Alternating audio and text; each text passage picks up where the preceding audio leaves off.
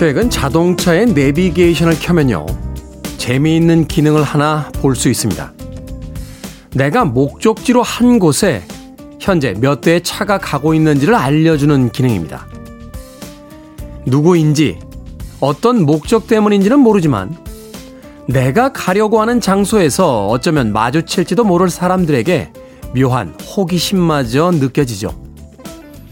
디지털의 시대, 언택트의 시대에 사람들 간의 만남과 관계는 완전히 새롭게 정의됩니다. 우리는 지금 그 옛날 언젠가 상상했던 미래를 살고 있습니다.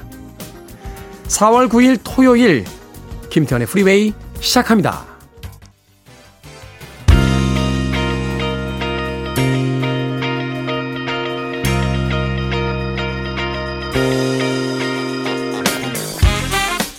빌보드 키드의 아침 선택, 김태현의 프리웨이. 저는 클테짜 쓰는 테디 김태훈입니다. 자, 사월 구일 토요일 일 부는 음악만 있는 토요일로 꾸며드립니다. 오늘 그 첫 번째 곡은 천구백팔십팔년도 빌보드 핫백 차트 이번 주 십일위에 올라있던 티파니의 I saw him standing there 듣고 왔습니다. 자, 일 부는요, 좋은 음악들 두 곡 세 곡 이어서 논스톱으로 들려드립니다. 천구백칠십년대와 팔십년대 그리고 구십년대 빌보드 핫백 차트, 우리가 흔히 싱글 차트라고 부르는 바로 그 차트에서 이번 주 상위에 랭크됐던 음악들을 중심으로 선곡해 드립니다. 그리고 이 부는요, 북구북구로 꾸며드립니다.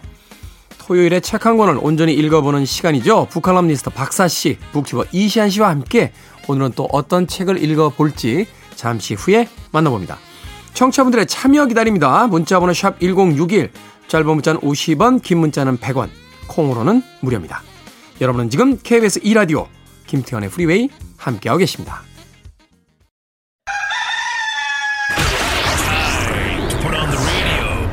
김태훈의 프리웨이.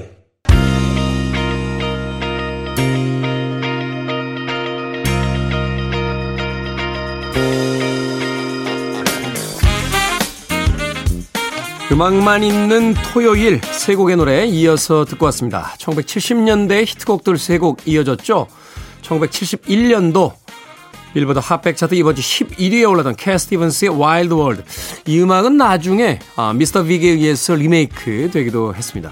칠십칠년도 어, 역시 같은 차트 이번 주 오위에 올라있던 글렌 캠벨의 서던 나이트. 그리고 마지막 세 번째 곡으로 이어진 곡 천구백칠십오년도 역시 빌보드 핫백 차트 이번 주 십오위에 올라있던 블랙버즈의 Walking in Rhythm까지 세 곡의 음악 이어서 들려드렸습니다. 팔육일오님, 테디님 주말 아침도 안녕하세요 라고 반가운 아침 인사 건네주셨습니다. 고맙습니다. 정경화님, 봄이 되니 진짜 일하기 싫으네요. 어디든 계속 떠나고 싶어요. 봄이 돼서 진짜 일하기 싫으신 건가요? 여름에도 별로 하고 싶지 않습니다. 예, 가을, 가을에도 날씨가 너무 좋잖아요, 일하기엔. 겨울, 이 추운 겨울에 아예 회사에 출근하기가 싫어요. 예, 봄, 봄이 되면 또 살랑거리는 그 봄바람에 마음이 또 흔들리면서 일하기가 싫죠. 사계절에 언제 우리가 일하고 싶었던 계절이 있습니까? 그냥, 그냥 다 하기가 싫었어요. 근데 봄에는 봄이라서 하기 싫고, 여름에는 여름이라서 하기 싫고, 가을에는 가을이라 하기 싫고, 겨울에는 겨울이라 하기가 싫습니다. 정말 이렇게 꾸준하게 일관성 있는 사람들도 그렇게 많지는 않을 겁니다. 정경아님, 봄 되니 진짜 일하기 싫다라고 하셨는데 저도 그렇습니다. 어디든 멀리 멀리 떠나고 싶은데 떠날 수가 없군요. 캐서린님, 네 안녕하세요. 매일 출근하는 날에는 테디 방송 듣고 있습니다. 오늘은 힘들지만 혼자 일해야 합니다. 작은 샌드위치 가게에서요. 힘냅시다 라고 하셨습니다. 어떤 게 더 나을까요? 아주 사람들이 북적북적거리는 데서 일하는 것과 작은 가게에서 혼자 일하는 것. 저는 사실 그, 그 두 군데서 다 일을 해봤어요. 예전에 그 북카페죠, 북카페. 굉장히 큰 북카페에서 좀 일을 도와드렸던 적이 있는데 그때 막 직원도 많고 손님들도 막 굉장히 많고, 최근에 이제 그 가끔 아르바이트 가는 왕십리에 있는 커피숍은 사장님하고 저하고 그리고 아르바이트 학생 셋 딱 있습니다. 사장님은 또 안 나오실 때 많고요.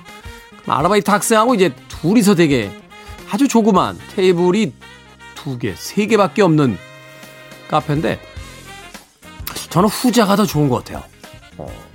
그냥 평화롭습니다. 음악도 제 마음대로 들을 수 있고 뭐 이렇게 점심시간 이후에 잠깐 사람들이 몰릴 때 빼면은 그렇게 사람들이 많지도 않고 요즘처럼 날씨 따뜻해지면은 어, 앞치마에다 이렇게 양손 집어넣고 어, 사람 없을 때 카페 앞에 나가서 이렇게 햇빛도 좀 받고 들어오고 그럽니다. 작은 샌드위치 가게 중경 삼 림에 나왔던 그 왕정문처럼 어, 캘리포니아 드리밍 한번 크게 틀어놓으시고 샌드위치 맛있게 따뜻한 커피하고 머시, 먹으시면서 네, 드시면서 먹으시면서가 뭡니까? 애청자한테 드시면서 봄날의 아침 한번 만끽해보시는 건 어떨까 하는 생각도 드는군요. 캐슬리님.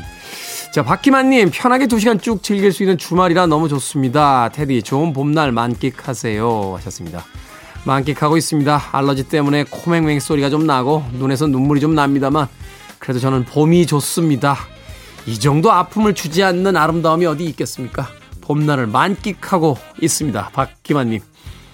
자, 음악 듣습니다. 천구백팔십 년대로 갑니다.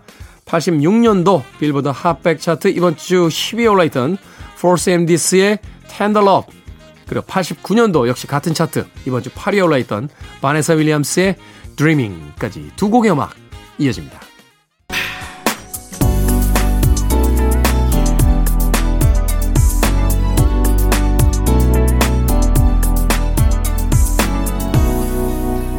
김태훈의 Freeway.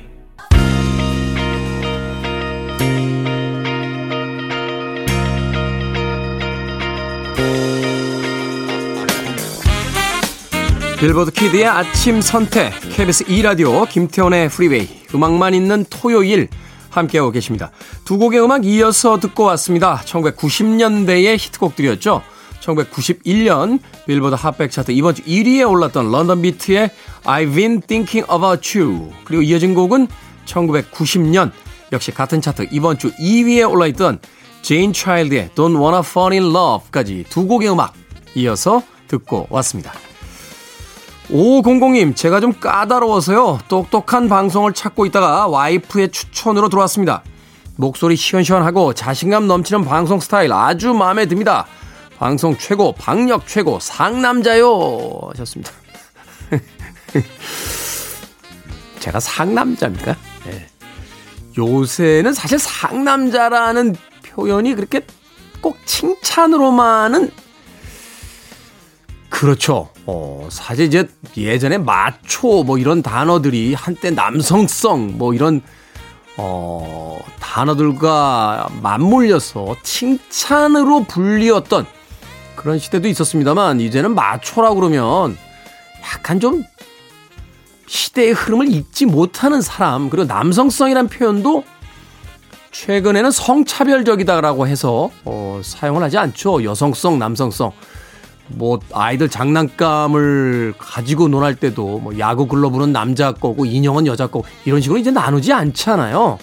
색깔도 뭐 핑크는 여자들의 색깔이고 파란색은 남자들의 색깔이고 이제는 이제 남성성과 여성성, 뭐 상남자 이런 표현은 좀 자제해야 되는 그런 시대를 살고 있습니다만 그래도 옛날 사람이라서 그런가요? 상남자라니까 나쁘진 않네요. 기분이. 웃음도 왜 너털 웃음을 웃어, 웃어야 될 것 상남자라고요. 과찬의 말씀이십니다. 이렇게 웃어야 될 것 같아요. 지금부터 약간 정신줄 놓고 방송하는데요. 자, 김정숙님. 남편이 자꾸 뭘 주워옵니다. 이미 베란다는 포화 상태라서 제가 몰래 가져다 버려도 몰라요. 어제 또 뭘 주워왔는데 밤새 고치다 포기하더라고요. 몰래 가져다 버리려고요. 아마 남편은 버린 줄도 모를 겁니다. 라고 하셨습니다. 주워오는 사람 있고 갖다 버리는 사람 있죠. 어, 저는 그 중간 어디쯤에 있는데 최근에는 좀 많이 정리를 좀 하고 있습니다. 하나 사면 두 개 정리합니다. 그래야 좀 삶이 심플해지고 가벼워지지 않을까 하는 생각이 들어서요. 뭐가 많던 것이 풍요의 상징이던 시절도 있습니다만 쓰지 않는 물건을 쌓아두는 것도 인생이 복잡해지는 아주 좋지 않은 습관인 것 같습니다.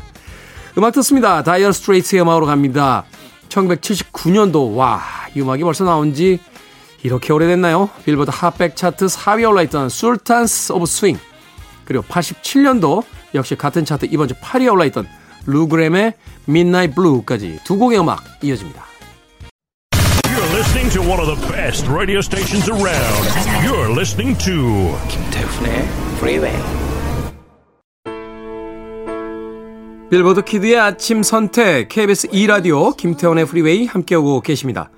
일 부 끝곡은 천구백구십칠 년 빌보드 핫백 차트 이번 주 사 위에 올라있던 세링 디온의 All By Myself 듣습니다. 저는 잠시 후 이 부에서 뵙겠습니다.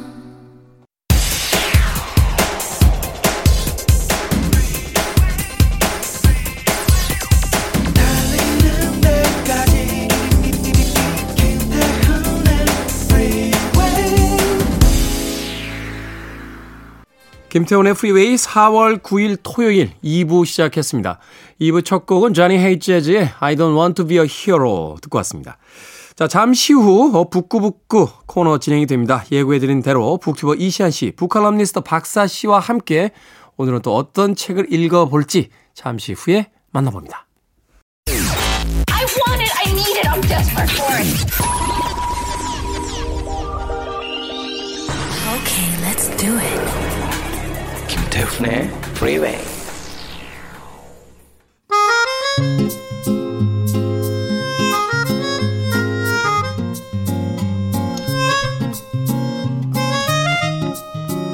모래알처럼 수많은 책 중에서 딱 한 권을 골라서 읽어드립니다. 북구북구 북튜버 이시안 씨, 북칼럼니스트 박사 씨와 함께합니다. 어서 오세요. 네, 안녕하세요. 반갑습니다. 네. 반갑습니다. 아, 이, 프로, 이 프로그램 진짜 장수해야 됩니다. 어, 왜 그렇습니까? 저희 소개할 책이 모래알처럼 많아요, 진짜. 아니, 그러니까 어떤 코너를 진행을 하다 보면 네, 네. 소재도 떨어지고 네. 어, 말도 더 이상 뭐 할 얘기도 별로 없고 네. 이런 경우들이 가끔 있는데 저희 절대 안 그렇습니다. 책은 뭐 책은 뭐 원래 많다고 칩시다. 네. 말이 안 줄어요? 말이 안 줍니다. 우리 작가들이 하는 이야기가 아, 제 프로그램뿐만이 아니라 네. 아, 케이비에스의 모든 코너를 통틀어서 말이 가장 많은 프로그램. 어, 그럴 리가 없는데. 아, 이상하네. 이상하네. 과묵한 사람 셋이 모여서 그럴 리가 없는데. 그러니까요. 그런데 네. 저는 한편으로 어, 가성비가 가장 훌륭한 거라고 저는 생각을 합니다. 자, 오늘도 책 이야기 유쾌하게 나눠보도록 하겠습니다. 오늘은 프랑스의 뭐 국민 작가라고 불리우는 인물이죠. 모리스 르블랑. 이 모리스 르블랑의 기암성 읽어보도록 하겠습니다. 궤도 리팽을 이제 주인공으로 하는 시리즈 중에 하나인데, 모리스 르블랑, 뭐 프랑스에는 뭐 국가적인 영웅으로까지 불리우는 그런 작가인데, 이시안 씨가 좀 소개를 해 주시죠. 그 만화 중에 명탐정 코난 있잖아요. 명탐정 코난. 예, 네, 그게 이제 코난 도일, 셜록 홈즈의 완전 오마주. 그 거기 나오는 주인공도 셜록 홈즈의 팬 뭐 이렇게 나오거든요. 옷차림도 그래요. 약간 그 영국식 네, 그 이 네. 수트 같은 거에다 이렇게 네. 보타이 탁 메고 나오는데 네. 거기 또 고등학교 고등학생으로 변했을 때 한국 주인공 이름이 남도일이에요. 도일. 남도일. 네, 코난 도일 할 때. 코난 도일. 네. 음. 그러니까 완전 셜록 홈즈 팬인데 그 주인공의 여자친구가 있습니다. 아. 여자친구 이름이 모리란이에요. 모리란. 네. 그러니까 모리스 르블랑에서 따온 이름이에요. 어. 그러니까 거기도 이, 이 모리스 르블랑의 그늘이 있는 거죠. 그렇죠. 그러니까 네. 사실은 지금에 와서야 뭐 수많은 작가들의 책들을 읽고 있습니다만 저 어릴 때는 네. 에가서 크리스티니 뭐 이런 작가들은 일단 뒤로 빼놓고 셜록 홈즈 파냐 이제 아니면 궤도 루팡 그쵸 네. 편이냐 그렇죠. 그래서 막 네. 대결하고 그랬잖아요. 그럼요. 그때 왜 사자가 세냐 호랑이가 세냐 이런 거 가지고 싸우는 그런 수준으로 싸웠죠. 맞아요. 네. 네. 그만큼 모리스 르블랑은 사실은 뭐 코난 도일이나 셜록 홈즈 많이 알려져 있지만 요즘은 프랑스 어권, 그 불어권에서는 또 굉장히 알려져 있는데 우리나라는 또 영어권에 좀 가깝다 보니까 네. 상대적으로 덜 알려진 게 있습니다. 음. 하지만 거의 양대산맥이라고 말해도 부끄럽지 않을 정도로 그런 추리소설계에서는 뭐 엄청난 성취를 보이신 분인데요. 네. 천팔백육십사 년에 노르망디에서 부유한 선장의 아들로 태어나셨어요. 어, 노르망디에서 네. 선장님의 아들로. 법대에 진학을 했는데 이상하게 작가들은요 항상 처음에는 다른 걸 하더라고요. 법대를 간다든가 신문기자를 한다든가. 법, 법대 가신 분들 많죠. 저 마르크스도 네. 법대 갔죠. 법대 가서 학교 졸업 못하고 나왔고. 네. 아 근데 정말 법이 재미없나 봐요. 딴 거를 하고 싶어지나 봐요. 심지어 네. 뉴턴도 처음에 법대를 갔잖아요. 다른 건 모르겠는데 네. 어, 뭐 공식적으로 조사한 바는 없으니까. 네. 어.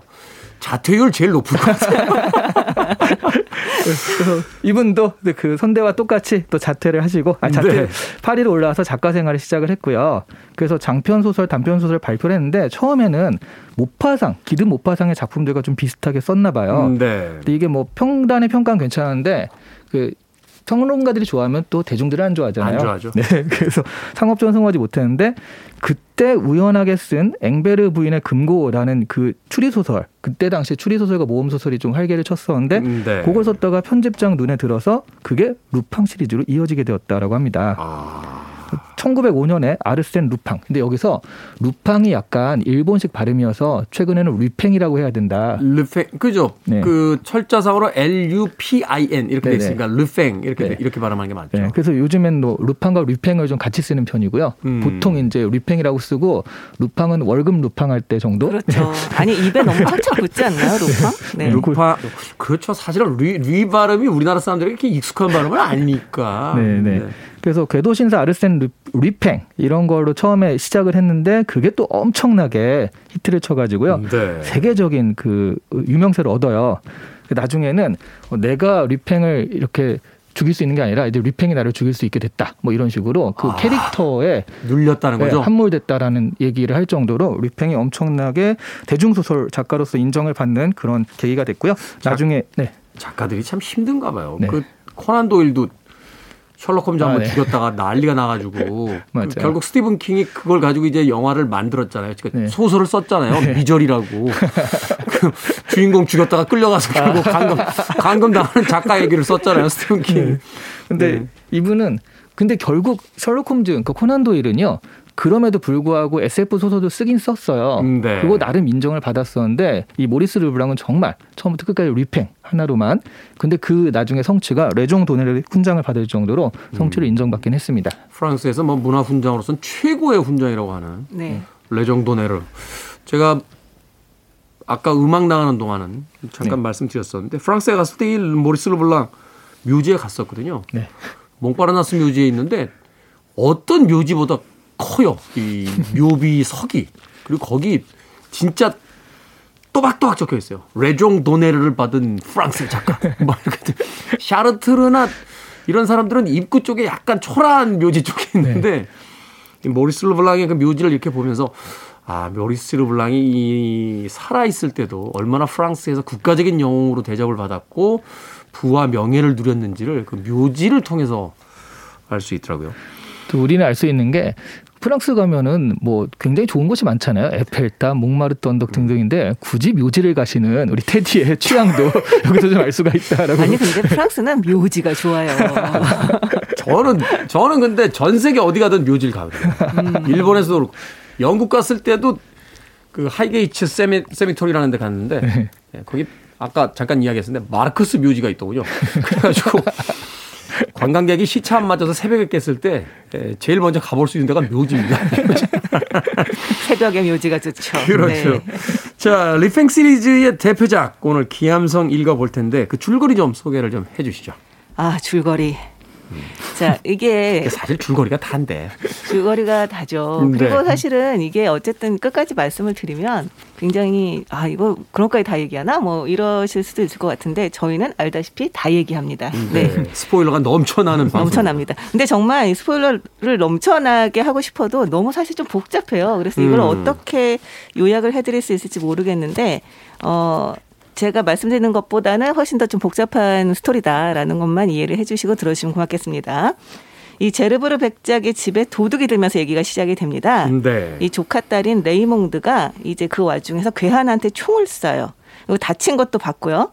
그렇지만 어디로도 도망갈 수 없는 상황에서 행방을 알 수가 없게 됩니다. 사라져버리죠? 네. 심지어 뭔가를 들고 가는 것까지 확실한데 집에 도둑 맞은 것도 없습니다. 음. 이 수사는 오리무중으로 빠지는데요. 이 이지도르 보트, 보트를레라는 학생이 그 명철한 두뇌로 이 사건을 해결합니다. 음. 이 범인인 리팡은 그를 방해하려고 하지만 보트렐레는 수사 과정에서 만난 그 루이 발메라스라는 남자와 의기투합해서 그 사이에 납치됐던 자신의 아버지와 레이몽드까지 구출을 하게 되죠. 하지만 대반전이 일어납니다. 이 모든 것이 사실은 리팡의 소나기에서 놀아난 것이라는 게 밝혀집니다. 이 보트렐레는 리팡을 또 뒤쫓으면서 기암성의 정체를 밝혀내고요. 이 자신의 조력자였던 발메라스가 사실 리팽이었고 레이몽드와 사랑에 빠져 결혼까지 한 것을 알게 됩니다. 아, 정말 다 얘기하네요. 이 리팡은 자신의 과거를 청산하고 이 레이몽드와 자신의 어머니나 마찬가지인 이거 유머와 함께 소박한 삶을 살겠다라고 결심을 하는데요. 이 마지막에 헐록 숄즈. 셜록 홈즈. 네, 셜록 홈즈가 아니고 헐록 홈즈입니다. 사실 이제 셜록 홈즈를 그 패러디한 거죠. 네네. 그렇죠. 이 습격을 당해요. 그래서 레이몽드를 잃고 맙니다. 이 리팽은 절망하며 어둠 속으로 사라지면서 이야기는 끝을 맺게 됩니다. 음, 네. 네. 이제 본격적인 혈, 혈록 헐록 홈즈. 헐록 홈즈. 헐록 홈즈 이후에 또 등장을 하게 되는데 다른 네. 이제 소설 속에서 네. 그 대목이 굉장히 중요하죠. 왜냐하면 이게 프랑스와 영국, 영국과 프랑스의 계속 자존심 걸린 싸움을 예전엔 전쟁으로 했다라면 이 코난 도일과 모리스 르블랑의 시대에 와서는 추리 소설로 막 탐정도가 도둑으로서 막 이렇게 싸움을 네. 벌였던 그런 시기였기 때문에 기암성. 왜 이 작품이 또 이 작품 속에 그 루팽이라고 하는 소위 정의의 사도가 아니잖아요. 도둑이잖아요. 도둑. 그렇죠. 네. 이 도둑의 캐릭터가 이토록 오랫동안 사랑받았고 인기가 있었던 걸까요? 일, 일단 탐정이 할 수 없는 일이 있어요. 수사를 하다 보면 정말 와 이런 상황에서는 좀 범법을 저지르고 싶은 그런 게 있는데 탐정이 네. 그러면 안 되잖아요. 음. 그런 부분에서는 루팽이 원래 도둑이니까 법의 테두리에 갇혀서 하지 못하는 것들을 대리만족해주는 아. 요즘에선 안티히어로라는 말을 쓰잖아요. 네. 그 어둠 속에 빌런들이 오히려 히어로 역할을 하는 그런 것들을 이때부터 좀 있지 않았나 싶고 그럼에도 불구하고 사람을 죽이지 않는다든가 가능한 한 폭력을 쓰지 않는다든가 해서 정말 궤도 신사 귀족적인 어떤 품위를 보여줍니다. 이게 약간 프랑스적 허세가 아닐까 음. 하는 생각이 좀 들기도 하고요. 네. 초창기에는 사실은 뭐 그 뭘 훔치고 이런 모험보다는 추리적 요소가 강했기 때문에 그렇죠. 예, 추리 소설이라고 느끼기에도 충분했기 때문에 그런 여러 가지 좀 복합돼서 인기가 있었던 것 같아요. 네, 사실 그 루팡의 진짜 매력은 신출귀몰하는 그 능력이죠. 그렇죠. 그, 그 반전과 음. 어떤 허를 찌르는 어떤 상황들. 그렇죠. 그 중에서도 이제 변장. 변장. 변장의 능력이 사실은 굉장히 유명하죠. 우리 저 어렸을 때 생각을 해도, 해봐도 리팽하면 변장 약간 이런 느낌이 음. 굉장히 강했었고 이 도둑이 캐릭터인 뭐 다른 작품들을 보더라도 이 변장이라고 하는 것이 계속 이제 등장을 하면 좀 리팽의 그림자가 느껴지는 그런 면이 있었습니다. 그래서 이런 굉장히 그러니까 어떻게 보면 궁지에 몰려서 더 이상 어떤 방법이 없을 것 같을 때에 그것을 아주 호쾌하게 뚫고 나가는 능력이라던가 네. 아니면 정말 자신을 잡으려고 하는 사람들을 정말 정말 그 손안에 그 쥐처럼 갖고 노는 이 변장 능력이라던가 이런 능력들이 정말 리팽의 그 매력의 가장 큰 요소를 차지하는 게 아닌가라는 생각이 들어요. 그렇군요. 이게 사실 이제 봉건제에서 이제 근대로 들어가면서 영국도 그렇고 프랑스도 그렇고 이제 그 히어로들의 어떤 느낌들을 보면 뭐 영국의 로빈 후드 같은 인물들, 음. 프랑스의 뭐 알렉산더 듀마가 썼던 뭐 블랙 튤립이라든지 또 뭐 스카라무슈, 르팽 뭐 이런 인물들을 보면 약간 좀 권위에 도전하는 음. 그 안티히어로적인 어떤 측면들이 또 굉장히 사람들에게 매력을 얻었던 것 아닌가 하는 생각이 들고. 어떤 분이 재미있는 분석하시더라고요. 이 셜록 홈즈와 루팡 시대에 이렇게 변장이 가능했던 이유가 전등이 발전을 네. 안 해서 가스등 시대여서 가스등 시대였기 때문에 지금처럼 이렇게 저, 저 형광등이 이렇게 찬란히 있으면 이게 안 된대요. 변장이. 아니 그렇기는 한데 사실 이 작품에서도 기암성에서도 이 보트렐레가 완전히 넋이 빠지거든요. 네. 굉장히 중요한 인물들을 계속 리팽이 변장을 해서 나타나요. 그렇기는 한데 굉장히 대낮에 음. 정말 밝은 데서 약간 아. 이런 데서도 합니다. 음. 이제 그런 거를 보면 역시 소설은 소설이죠. 네. 소설은 소설이다. 네. 아, 또한 뭐 그게 이 아르셀 루팽의 굉장히 중요한 캐릭터가 되는, 되기 때문이겠죠. 어찌됐건 사람들은 뭔가 좀 더 낭만적이고 좀 더 제도와 법으로부터 자유로운 어떤 의적을 바랬던 게 아닌가 하는 또 생각을 해보게 됩니다. 추리소설이기도 합니다만 아, 모험소설이기도 하죠. 음악 한 곡 듣고 와서 계속해서 이야기 나눠봅니다. 옐로의 오예. 마치 아르센 류팽의 영화가 만들어진다면 그 오에스티로 사용될 듯한 그런 음악 듣고 왔습니다. 옐로의 오예 듣고 왔습니다. 빌보드 키드의 아침 선택 케이비에스 이 라디오 김태원의 프리웨이 북구북구 오늘 이시안 씨, 박사 씨와 함께 모리스 르블랑의 기암성 읽어보고 있습니다. 자, 류팽의 라이벌들이 몇몇 있는데 이 작품에서 소년 탐정 이지도르 보트를레가 맹활약을 펼칩니다. 소년 탐정을 등장시킨 이유가 있을까요? 이게 사실 거의 첫 사례거든요. 음. 그래서 이 이후로는 소년 탐정이 특히 일본에서는 만화에서 소년 탐정 김전일이라든가 네. 명탐정 코난 이런 식으로 계속 등장을 하게 되는데 어, 이게 굉장히 재밌는 게 논리적 추리를 막 펼쳐요. 그러다가 당황하면 울어요. 고등학생이니까. 아. 그러다가 아버지를 찾기도 하고. 네. 그러니까 원래 셜록 홈즈나 이런 사람들이 탐, 할 때는 전 상상도 할 수 없는 일이잖아요. 머리는 비상하지만 아직 아이인 심성을 네, 네. 가지고 있다. 네. 그런 모습들이 더 매력적으로 다가와서 프랑스인들이 좀 사랑을 했지 않나 이런 음. 말도 있고요. 기암성 자체가 이지도르의 성장 드라마다. 뭐 이렇게 분석하시는 분도 있어요. 그렇기도 하네요. 네. 어, 어. 사건을 겪으면서 이제 성장해 나가는 한 소년. 우리가 루팽의 빙이 돼서 소설을 읽어서 그렇지 이 이지도르 보트렐레의 시점에서 보면 또 그렇게 보일 수도 있겠네요. 그렇죠. 어. 어떻게 보면 루팽도 사실 보트렐레를 좀 자신의 제자처럼 다루는 부분이 있습니다. 네. 그러니까 계속 힌트를 계속 주기도 하고요. 그리고 마지막엔 자기 자기의 인생에 대한 장광설을 좀 늘어놓기도 하고 음. 그런 면에서 보면 어떻게 보면 이제 독자들의 어, 대신 어, 이지도르 보트렐레가 있다고 볼 수도 있을 것 같은데요. 네. 저는 한편 보면 사실 이 소년이기 때문에 선입견도 없고 복수심도 없어요.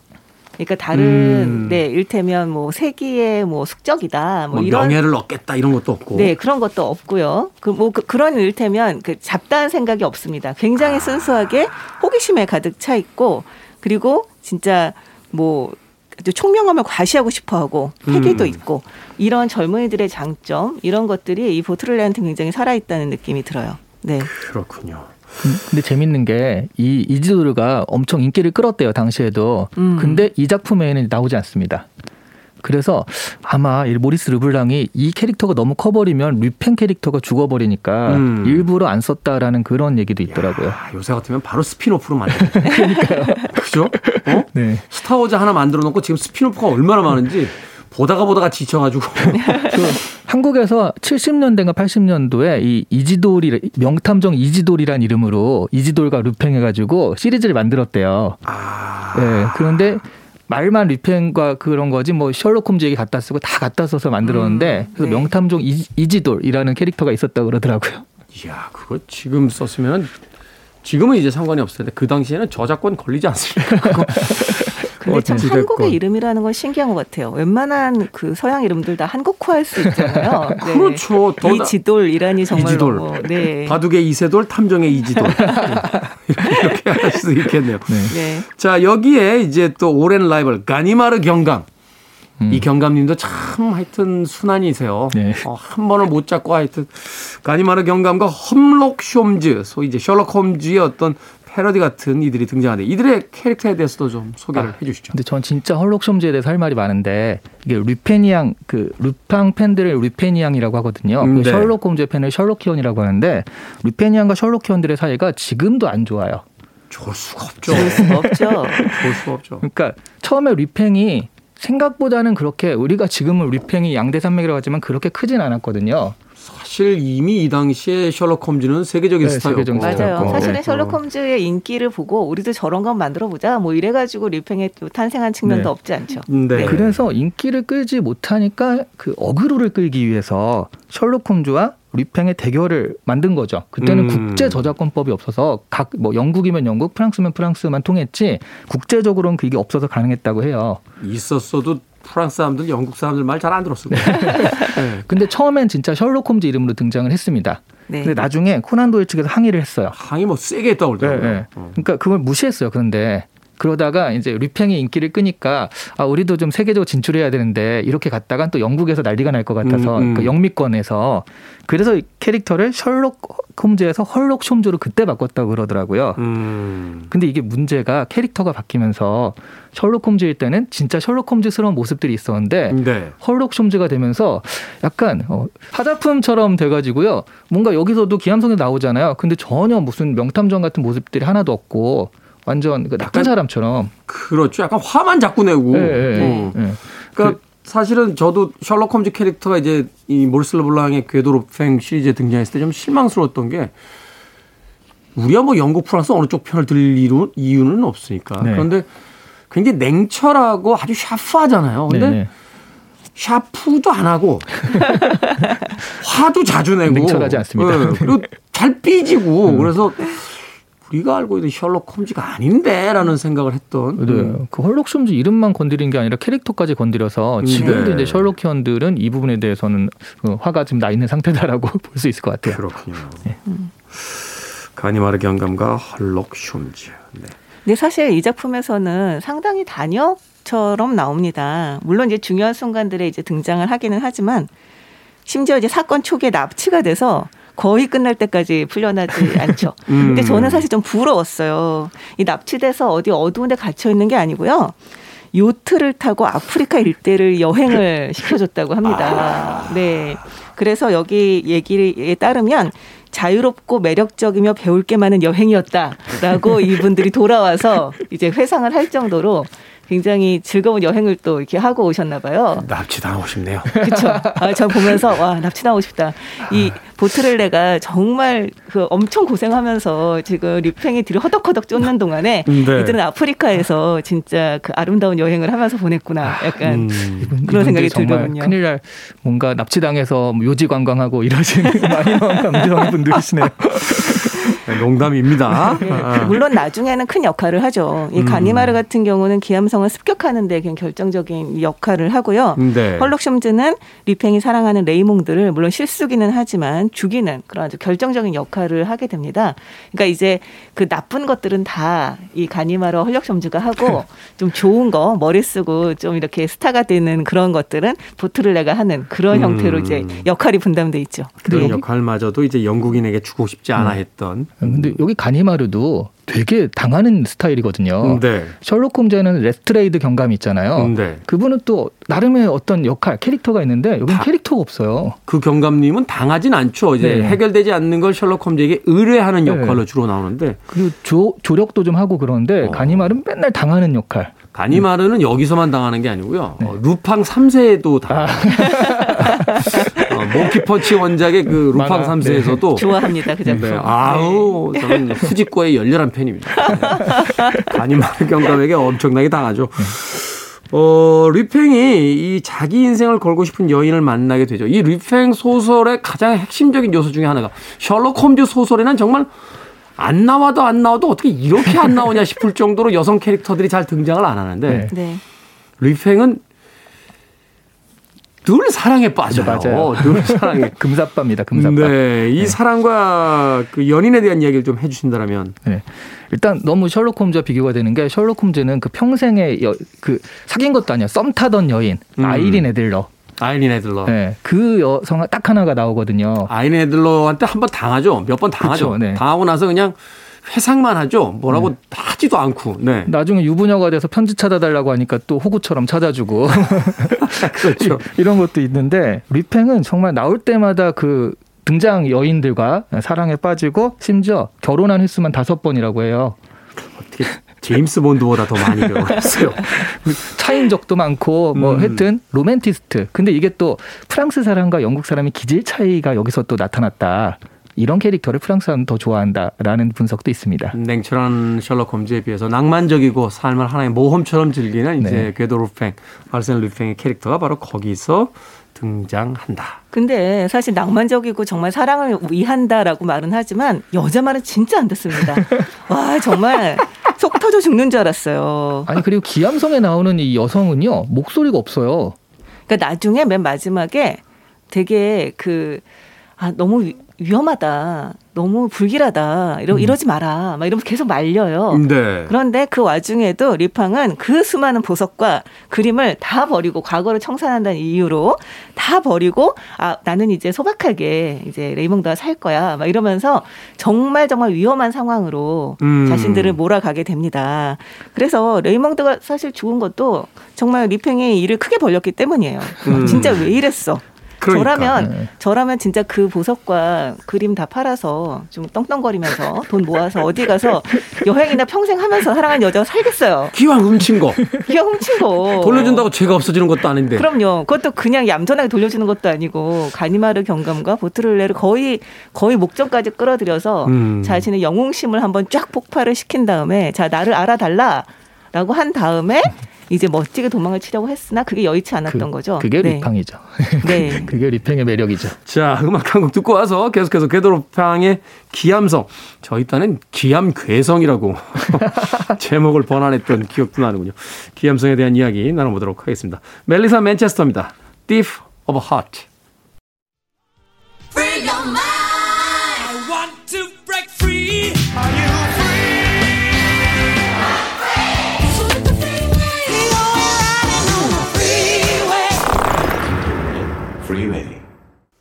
빌보드 키드의 아침 선택, 김태원의 프리웨이, 북칼럼니스트 박사씨, 북튜버 이시안씨와 함께 북구북구 함께하고 있습니다. 자, 궤도리팽이 주인공인 기암성, 모리스 르블랑의 작품 읽어보고 있는데요. 자, 고전 추리물을 읽는 즐거움이 분명히 있겠죠. 뭐 영화나 드라마, 최근에 보니까 그 넷플릭스에서 이 루팽이라는 제목을 가진 음, 드라마가 네. 있더라고요. 근데 이제 내용은 뭐 그렇게 크게 관계가 없고 아마도 그것조차도 저 셜록이라고 하는 그 영드가 이제 히트를 하니까 음. 프랑스에서 따라 만든 게 아닌가 하는 생각도 좀. 그거 시즌 일, 이가 있는데 다 봤거든요. 네. 근데 루팽을 너무나 그러니까 정신적인 스승으로 모시는 음. 그런 사람의 도둑의 이야기입니다. 그 키 큰 이제 흑인 남성이 네, 이제 네. 주인공인데 네. 뭐 어찌 됐건 자, 이 고전 추리물. 영화나 드라마가 아닌 이 고전 추리물을 읽는 즐거움이 있다면 뭐가 있을까요? 네, 현대 추리물은요. 약간 추리 처음에 있었다가 마지막에 보면 꼭 액션물이나 아예 무협물처럼 바뀌잖아요. 미션 임파서블. 네. 그래서 그 네. 시즌 일 때는 완전 괜찮았는데 그 뒤부터는 그냥 때려 부수고 막 이런 걸로 바뀌는데 그게 이제 드라마나 영화에서 그 눈으로 보여줘야 되기 때문에 그런 것 같아요. 음. 근데 고전 추리 그리고 또 하나는 과학 수사가 있기 때문에 예전, 예전처럼 황당하게 못하죠. 네. 이젠 과학수사가 정말 있기 때문에. 그쵸. 그러니까 아무리 무슨 트릭을 써도요. 어, 여기서 머리카락 하나 나오면 끝이잖아요. 그러니까 지문 하나 찍히면 끝나는 거잖아요. 그러니까 네. 과학수사가 발달하지 않은 시대에 그러니까 트릭과 추리 같은 것들이 살아있을 때 음. 정말 야 이게 우리가 머리를 쓰는 즐거움? 이런 것들을 좀 반전의 즐거움 이런 것들을 보여주기 아. 때문에 고전 추리물이 어떤 지금도 의미가 있지 않나 하는 생각이 들어요. 그렇군요. 또 그 시대의 어떤 시대상을 보여준다는 측면이 또 굉장히 매력적이기도 한데 정말 네. 그 시대는 개인정보라는 게 없는 시대예요. 세상에. 아니 정말 모자 하나를 사더라도 음. 그 사간 사람의 이름과 주소를 그걸 통해 알 수 있다니 이게 진짜 말이 됩니까? 게다가 이게 딱히 다른 즐길 거리가 없어서 그런지 이 사람들도 어떤 사건이 벌어졌다 이러면 정말 그 사건의 그 추이에 엄청난 관심을 보여요. 네. 신문도 열심히 찾아 읽고 진짜 그 모든 진짜 왜 낙양의 집가를 올렸다라는 말이 있잖아요. 네. 그것처럼 모든 사람들이 막 그 사건에 어떻게 될 것인가 그걸 중심으로 내기도 벌이고 막 여러 가지 반응들을 합니다. 마치 그 하나의 재미있는 소설이 연재되듯이 사건들이 신문에 계속 이제 연재가 되는 거죠. 네, 저는 보면서 아, 진짜 이 사람들 너무 잔인하다라는 생각이 들었던 게 이 리팽이 중간에 그 그러니까. 나중에는 리팽과 레이몬드가 서로 사랑하는 관계였다는 게 밝혀지지만 이 중간에 리팽이 레이몬드를 짝사랑해서 납치까지 했고 열심히 구애를 했는데 차였다. 라고 이제 소문을 냅니다. 네. 네. 그렇게 되니까 사람들이 정말 너무 신나해요. 그걸 가지고. 차였다는데. 네. 그러면서 여기 이런 부분이 나옵니다. 대중은 정말로 흥겨워했다. 리팽이 패한 내용을 담은 노래도 나왔다. 리팽의 사랑, 아르센의 오열, 사랑에 빠진 도둑, 소매치기의 한탄 같은 노래였다. 거리마다 사람들은 이런 노래를 흥얼거렸고 곧 멀리까지 퍼졌다. 라고 얘기를 하는데요. 그건 지금이나 비슷한데요. 뭐라고요? 지금, 지금 지금 그 유튜버들이 네, 에스엔에스 연예인들 뭐 저기 뭐 하나 스캔들 나면 음. 그걸 그렇게 분석을 하더군요. 패러디. 서, 선글라스 쓰고 나와서 그냥 이 사람이 옛날에 누굴 만났고 누굴 만났고 누굴 이거부터 시작해서 쭉 막 인사들을 읊어대면서 뭐 아, 조롱 아닌 그렇죠. 음, 조롱 아닌 조롱을 하는 것들 이렇게 볼 때 지금은 그, 정보가 진짜 많아졌기 어, 때문에 어, 그런 차이가 있기는 하죠. 자, 이 책을 이십일 세기 버전으로 수정한다. 그러면 어떤 부분을 바꾸면 현대의 독자들에게 더 사랑을 받을 수 있을까요? 아, 저는 그 아까 말씀하신 넷플릭스의 리팽을 보고서 되게 기대라고 봤는데 손대지 않는 것이 낫다. 리팽을 괜히 갖고 오지 않는 것이 낫다 그러니까. 하는 생각을 어설프, 어설프게 네. 손을 대가지고 리팽 시즌 일, 이까지 다 시간을 들어서 봤는데 제가 남은 거는 아 기암성 모델이 관광지가 돼 있구나 아, 그런 거 네, 그죠 그 바닷가에 네 바닷가에 네. 네. 재밌는 게 그 아버지가 아들한테 리팽 그 변장 세트를 선물해줘요 거의 이제 관광객들한테 팔더라고요 네. 이거를 어디다 쓰냐 했는데 다음 장면이 다 그거 쓰고 다니는 그 관광지에서 그런 정도만 재밌었습니다 음, 그래서 건드리 이제 말자. 저는 이런 주장이에요. 아. 고전은 고전으로서 존재할 때 더 의미가 있다. 네. 네, 저는 이 작품에서 그냥 좀 더 쿨했으면 좋겠어요. 음. 아니 리팽이 그냥 야 네가 이겼다. 보트렐레 네가 이겼다. 이걸로 치고 기암성 얘기 같은 걸로 다시 도발을 좀 안 했으면 음. 그랬으면 서로 축제 분위기 되고 리팽도 행복하고 좋지 않았겠느냐. 기암성의 봄을 쌓아놓고 레이몽이랑 흥청망청 잘 살 수 있었는데 괜히 그 호승심에 그 당시에 그 영우 그 명예를 지키고자 하는 생각 때문에 어떻게 보면은 그 이후의 사건을 벌인 게 아닌가라는 생각이 들었습니다. 이 현대인이라면 좀 더 이런 그 명예 이런 데 좀 쿨해도 되지 않을까요? 그러니까요. 이 프랑스는 생각보다 지나치게 뜨겁고 어, 물론 일반화시킬 수는 없겠습니다만 영국은 지나치게 건조하고. 조금만 좀 서로 섞으면 근데 이렇게 차이가 있기 때문에 그렇게 앙숙으로 살았는지 모르겠습니다만 좀 지나치게 좀 뜨겁지 않나 소설이 그것이 조금만 더 지금 말씀해 주신 대로 쿨하다면 충분히 지금도 어, 많은 네. 젊은 세대들에게 다시 읽힐 만한 그런 소설이지 않을까 하는 또 생각해봤습니다. 자, 두 분의 한 줄 추천사로 마무리하도록 하겠습니다. 어, 리팽에 빠지시는 순간 순식간에 시간을 도둑맞게 되실 겁니다. 아. 도둑맞는다. 네. 그 알가 월급 루팡 얘기하셨죠. 월급 루팡을 자처하는 분이시라면 원조 루팡을 읽어보시죠. 일상의 그 평범함 속에서 모험을 떠날 수 있는 소설이다. 네. 라고 이야기를 해주신 것 같습니다.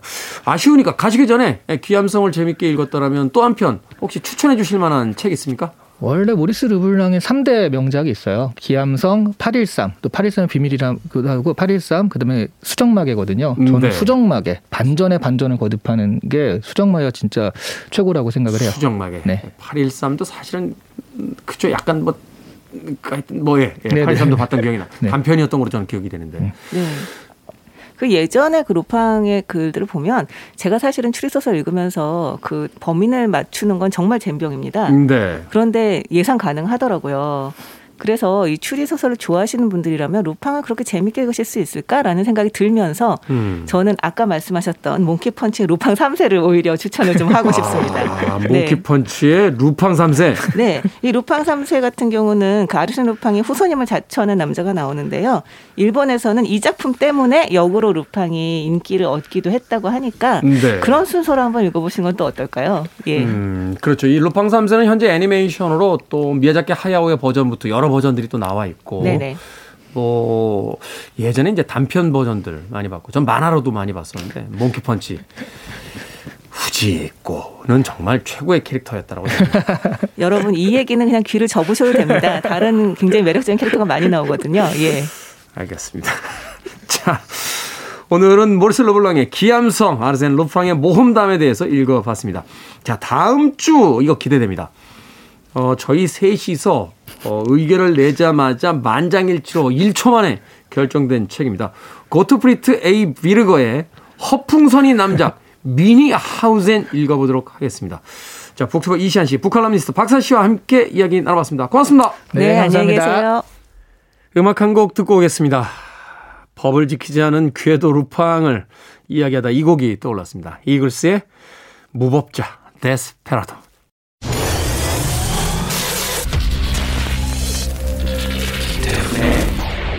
Freeway.